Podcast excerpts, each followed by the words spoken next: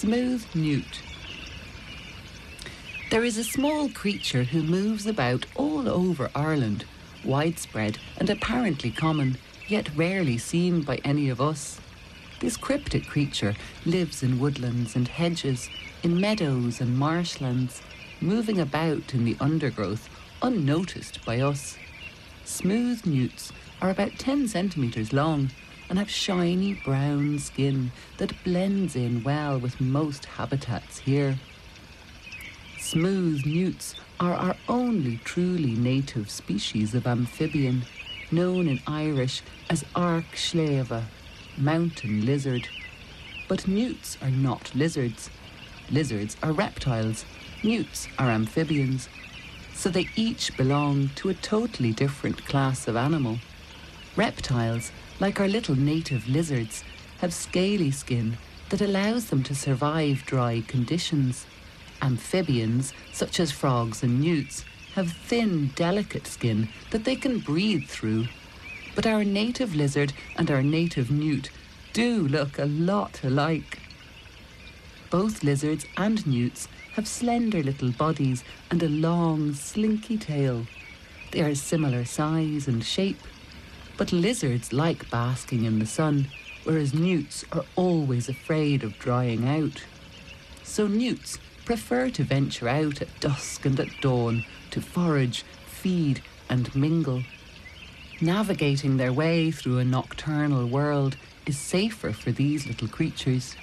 Their four sturdy little legs carry them through clumps of tall grass and around mossy boulders, over fallen logs and through piles of last year's leaves, as newts spend their nighttime hours looking for caterpillars, worms, and other amphibian delicacies to fill their little tummies.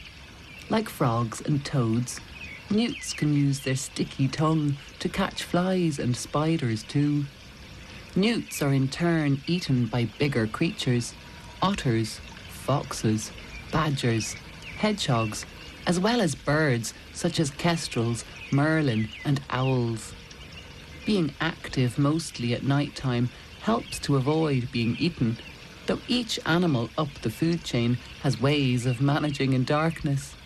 Owls have amazing eyes that help them see in the dark, and great big ears with which they can triangulate the location of potential prey, like a little newt foraging about in the undergrowth.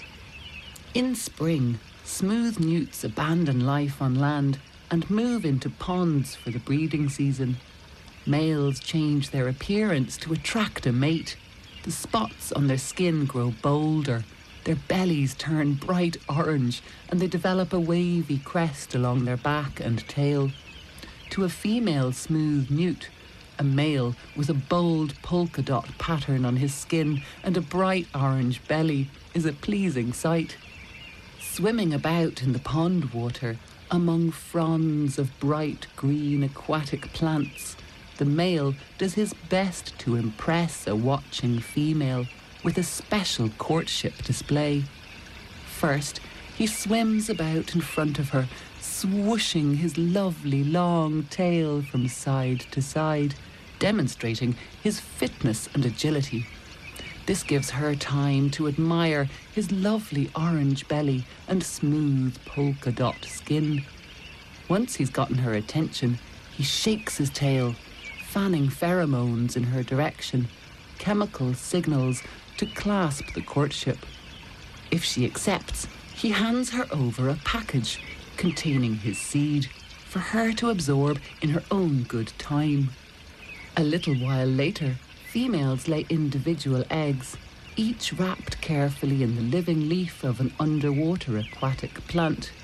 One by one, she lays her eggs until anywhere up to 300 little eggs are tucked away tidily in the nooks of pond plants.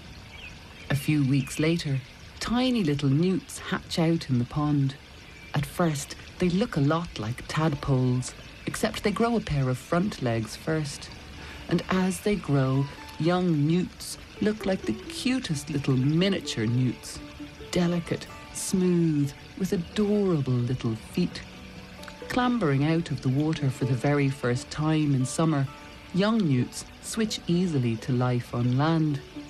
They begin to breathe in air, using their lungs for the first time, and walking now rather than swimming about with their lovely long tail.